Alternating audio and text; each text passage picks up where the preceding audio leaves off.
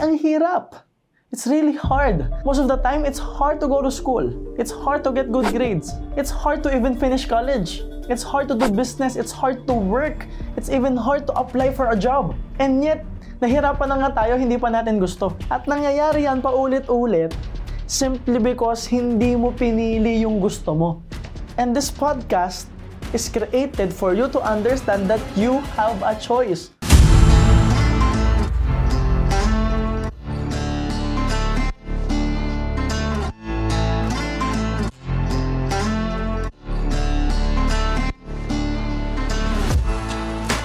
Yes, good day to you guys and welcome to another episode of Principles by M J Lopez. Here in this podcast, we will talk about life, business, career, leadership, entrepreneurship, and success principles that you can use to manifest and create the life that you want. And today's episode is all about making you understand that you have a choice. Because the main reason why we are not happy, the main reason why we make a lot of mistakes, the main reason why we are not learning from our mistakes, the main reason why our lives are miserable is because we cannot accept the reality that we all have a choice. When you understand that you have a choice, your life will start to get better.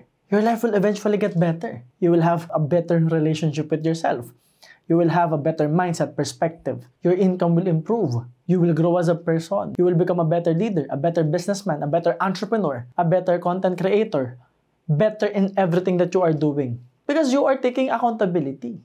Because you understand that whatever you do is your choice. Whatever you do is your accountability and your responsibility. One major example, based on my own personal experience, especially in terms of coaching, in terms of mentoring, in terms of facilitating team building events, facilitating the processes of people who wanna move forward, who wanna transform their lives, as the lead facilitator of WeLead program, almost all, kung hindi man lahat, halos lahat ng experiences, ng trauma, ng galing sa pamilya.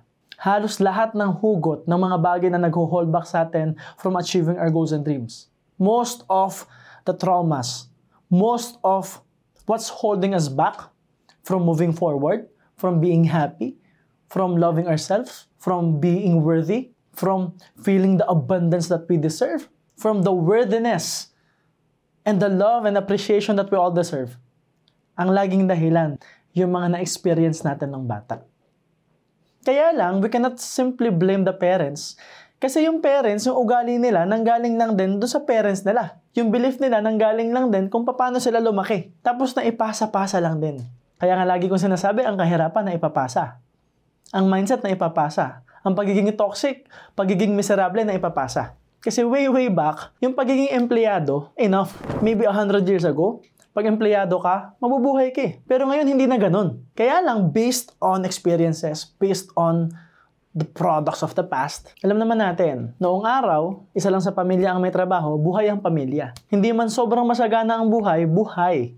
Diba? Enough ang buhay. Nakakakain, nakakabili ng bahay, nakakapagpaaral, pero ngayon hindi na enough. So, ang laging advice, go to school. Walang masama. We have to go to school. We have to learn. We have to educate ourselves. But the main problem is study hard. Walang sinabing learn. Walang sinabing learn a lot from school. Learn the concepts. Learn the strategies that you can apply in your life. It's just study hard to get good grades. Kasi most of us are insecure and we want the numbers. Diba? Gusto natin yung karangalan. Walang masama doon. Ang mahalaga nga lang sa akin is kung natuto tayo. Especially sa buhay ngayon, iba na ang labanan, iba ang kompetisyon. Ang bilis magbago ng strategies, ang daming naiimbentong app, ang daming naiimbentong way ng pagkakakitaan. And because of that, kailangan mabilis kang mag-adapt, kailangan solid yung mindset mo, kailangan madiskarte ka. So, ang bilis mag-transition ng mundo, ang bilis mag-innovate. Pero because of this advice na study hard and focus on good grades, nagiging insecure tayo. So what's happening is, after makagraduate, we will get a job. Again, one hundred years ago, maybe it's effective. Now it's not. Especially kung gusto mo ng abundant na life. And even if gusto mo lang ng saktong buhay, alam naman natin eh, pag minimum ang sweldo mo, kinukulang na siya. Iba na yung takbo ng mundo ngayon. So nangyayari, ikaw, magtatrabaho ka. Pag nagtrabaho ka, syempre, pag nag-compute ka, mas malaki pa yung tuition mo, yung gastos mo sa school, kaysa sa sweldo mo. Tapos kinukulang. Tapos ano mangyayari? Pwede kang makabuntis, pwede kang mag-asawa. Pag nagkaanak ka pa, ano magiging goal mo? Magpaaral lang ulit. Ang nangyayari tuloy, nagiging cycle yung buhay, wala tayong chance gawin yung gusto natin, sundin yung gusto natin, at abutin yung mga pangarap natin. Ito pa malupit. In terms of college, in terms of education, laging nakikialam yung parents natin, laging nakikialam yung mga magulang, simply because it is a culture. Kunin mo tong course na to, anak, kasi in demand. Tapos, gagraduate ko ngayon sa kursong hindi mo gusto. So imagine mo ha, hindi mo na gusto yung course, hindi mo gusto yung trabaho mo, tapos hindi mo rin gusto yung sweldo. Tapos most of the time, toxic pa sa trabaho. Tapos pag nag-asawa ka, nagkaanak ka, magiging toxic ka rin kasi kulang sa pera, kulang sa budget, mali yung na-build na mindset, hindi mo nagawa yung gusto mo, and that's the formula for a miserable life. Tapos ano mangyayari? Maibubuhos mo sa anak mo yung negativity, yung toxicity. Pag nadama yung anak, lalaki din yon, pipilitin mo ngayon siya sa kursong hindi mo kinuha. Pipilitin mo ngayon siyang abutin yung pangarap mo na hindi mo natupad. But in reality, it's their time. May pangarap silang kanila. Pero dahil hindi mo natupad yung iyo, pipilitin mo sila. Ganyan ang nangyayari sa Pilipinas. We are forced to continue the dreams of our parents. But most of the time, it is not our dream. Eh, ang hirap.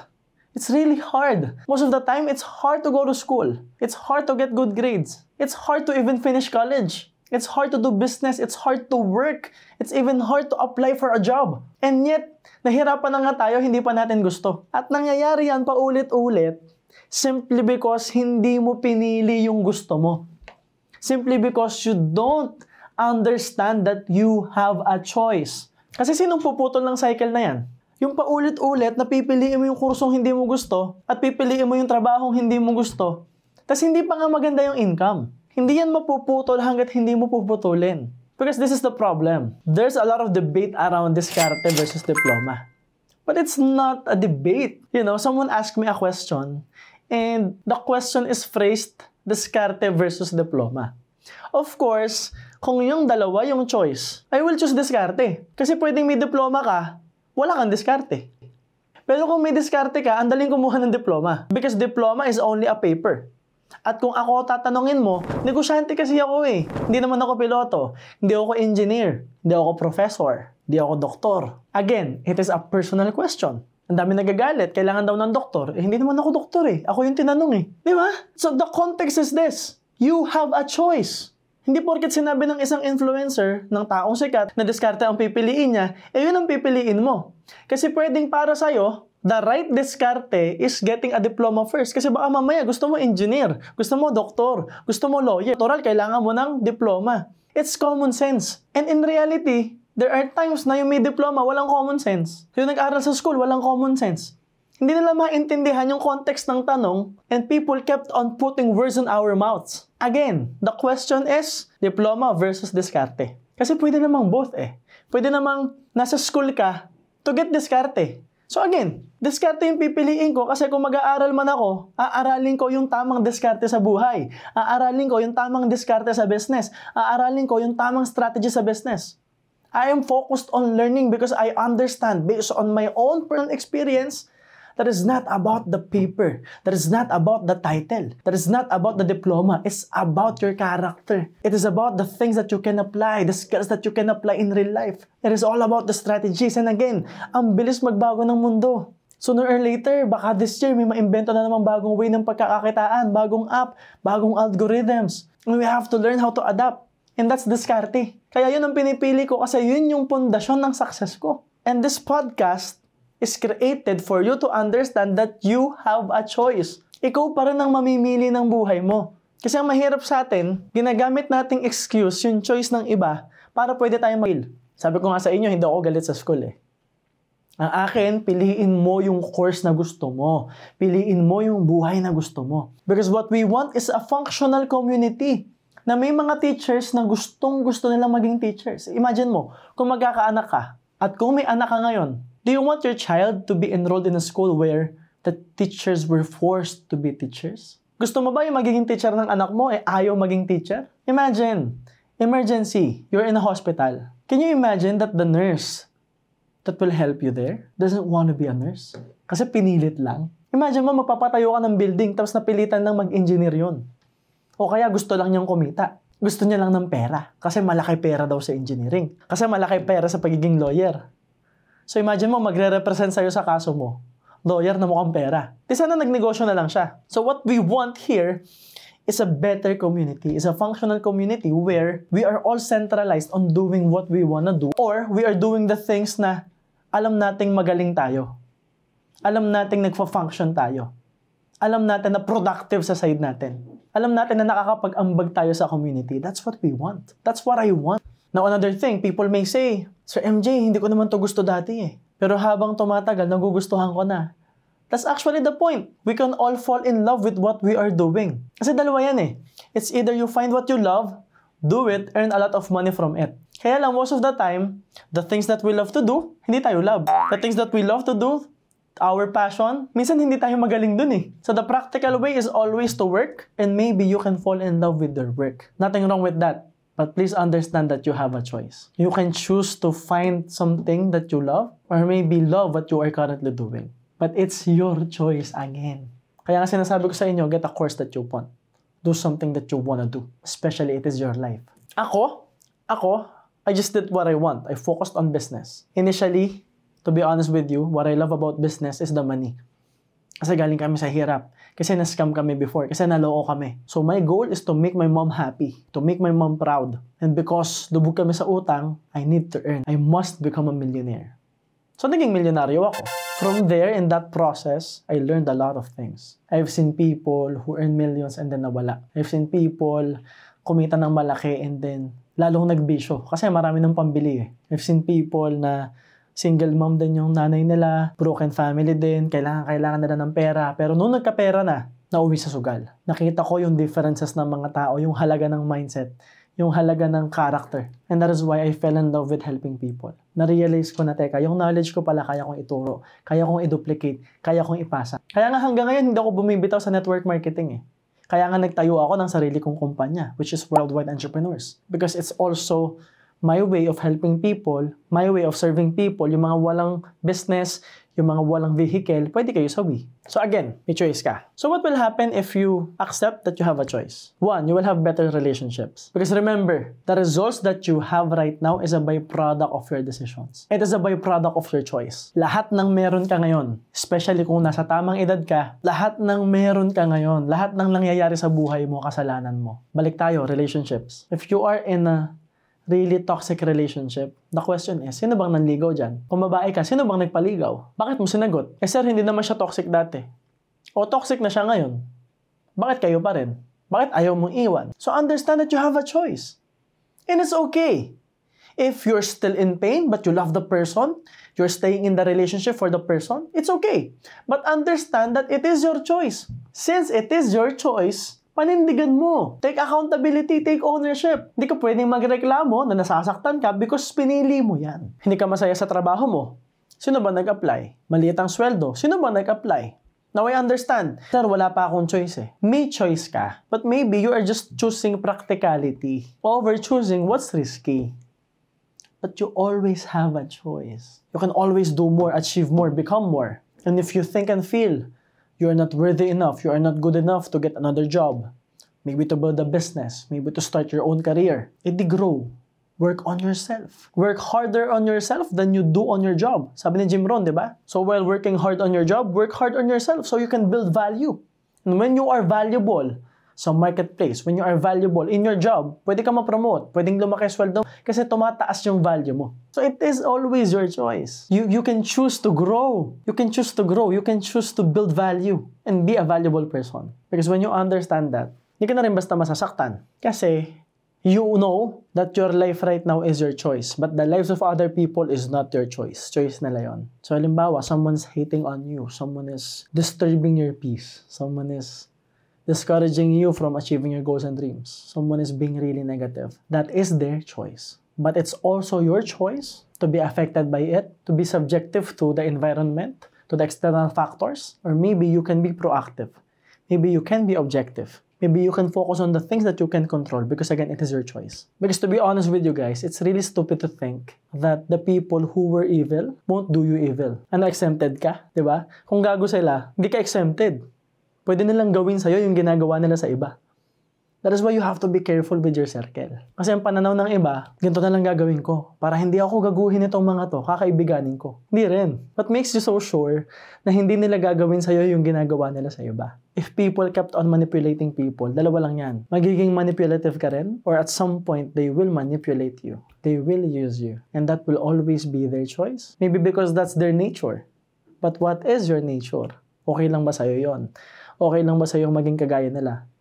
O ang pipiliin mo, ang choice mo is, you're gonna focus on contribution. You're gonna focus on being a good person. Or maybe you will try your best to be a good person. To have a good nature. To build your character. Again, you have a choice. Kaya nga ako, kung mapapansin nyo, hindi ko pinapansin yung mga haters, di ba? Because one, I understand this concept that I have a choice. I can choose where I put my attention. Because sabi nga ni Tony Robbins, di ba? Where focus goes, energy flows. So if I focus my attention on the negative side, on the toxicity and negativity, yung energy ko doon mapupunta. Pag doon napunta energy ko, mawawalan ako ng energy na pwede kong gamitin sa business ko, sa pagkikreate ng content, sa pagkikreate ng value, sa pagtulong sa mga tao, sa pamilya ko. Mawawalan ako ng energy use on my business, on my career, on my on creating content, on creating value for you. Mawawalan ako ng energy para sa pamilya ko. Kasi ubos na ako kakabasa ng negative comment eh. Ubos na ako sa pag-a-address ng negative comment. Di ko naman kailangan i-address yung negative comment. Kasi perspective nila yun eh. Choice nila yun eh.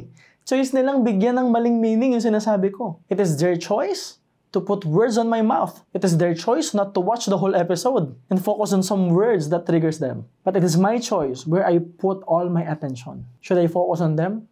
Or should I focus on my craft? I understand that it is my choice saan ko ilalagay yung oras ko. If I invest my time, again, reading negative comments, trying to prove to these negative people my worth, I won't win.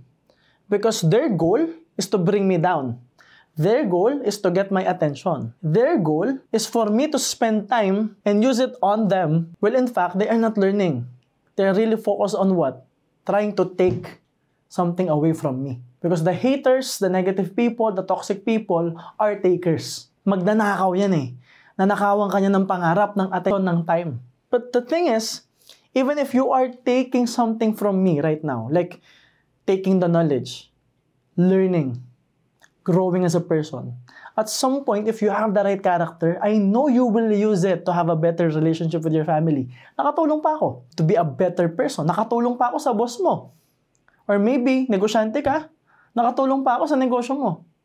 And at some point, if you are growing as a person, it will always be better for the people around you. So it's me investing my time and energy doing this, focus on the people that I know, to, to focus on the people who are really listening, who are really learning, who will then create more value.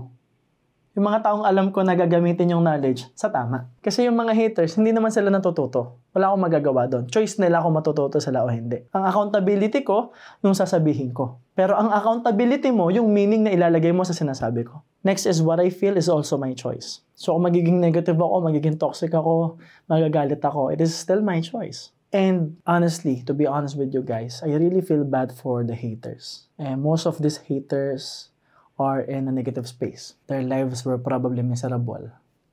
They have a lot of time. Wala silang, wala silang, maybe they don't have a career, maybe they don't have goals, maybe they don't have ambitions. And because of that, they have plenty of time to hate on people, to look for things that they can hate. Since all the energy, time, money is invested in being negative, imagine their future lives. That is why I feel bad for them. And because of that, para sa akin, ah, hindi nila deserve kahit na anong attention ko. Kahit galit ko, hindi nila deserve. Kahit hate ko, kahit, kahit ano, they cannot take anything from me. Kasi choice ko kung ano yung pwedeng nakawin sa akin. Hindi ako papayag na nanakawin ng ibang tao, mga taong hindi ko naman kilala, yung time ko, yung energy ko, yung willpower ko. Again, it is my choice. So choice ko kung magpapa-apekto ako. Choice ko pa rin kung gagawa ako ng video. And I choose to create more value for you. Because I know there are some of you guys who are still watching. Maybe you're not commenting. Maybe you are not engaging. But I know there are people who are still learning from our videos. That is why I kept on doing this. Because this is what I choose to do. And whatever it is that will happen, may hate man, may negative man, ilike man o hindi, it is my responsibility. It is my accountability. Diba? Choice ko to eh. So, paninindigan ko to. Pag hinate ng tao, wala akong magagawa. Eh, Nag-upload ka ng video eh. Nag-upload ako ng video, nilagay ko sa internet, of course may mag-hate. Of course, may negative. Pero may positive pa rin. Kaya sabi ko sa inyo, when you understand that you have a choice, your life will get better. Kasi naiintindihan mo na lahat ng nangyayari sa buhay mo, kasalanan mo. Ikaw ang may gawa. Now, here's the beauty. Nung sumikat ako sa social media, kasalanan ko. Choice kong gumawa ng content eh. Nung nakakatulong na ako sa mga mini-mentor ko, kino-coach ko, nung nakakapag-transform na ako ng buhay, kasalanan ko yun. Kasi pinili ko maging coach, pinili ko maging mentor. Nung nakakapag-create na ako ng mga milyonaryo. And right now, we have a project called Project one hundred Millionaires. Pag nangyari yan lahat, kasalanan ko yun. Diba? Sa akin din yung credit nun. Bakit? Pinili ko na simulan yung project. Pinili ko mag-create ng millionaires. Ang dami nang nagkakakotse sa Wee. Kasalanan ko yun. Kasi pinili kong ituloy si Wee. Ang daming gumagaling na speaker sa organization ko. Kasalanan ko yun. Kasi pinili kong turuan sila. Ang daming nanloloko. Ang daming nang iwan. Kasalanan ko. Kasi pinili kong magtiwala. Pero ang dami rin nagstay. Ang daming loyal. Ang daming committed. Kasalanan ko rin yun. Kasi pinili kong magtiwala. May resort kami ngayon. Kasalanan ko rin yun. Kasi ginalingan ko eh. Tinodo ko eh. Lumalaki yung media team. Nakakapag-upgrade kami ng cameras. Kasalanan ko yun. Kasi pinili naming mag-grow. Pinili kong itayo itong media team na to. Pinili kong itayo ang M J Lopez Media. Soon, we will have the best-selling course. Kasalanan ko rin yun. Kasi pinili kong mag-create ng course. So bottom line, pag naintindihan mo na may choice ka, if you understand that you have a choice, both positive and negative, it is your accountability. It is your responsibility. You have to take extreme ownership. And that's the beauty of it. You simply have to accept the negative results and get the credits for the positive results because you have a choice. So yun lang guys, I hope that you learned a lot from this episode and sana naintindihan nyo na talaga kung gaano ka-importante yung choices in life.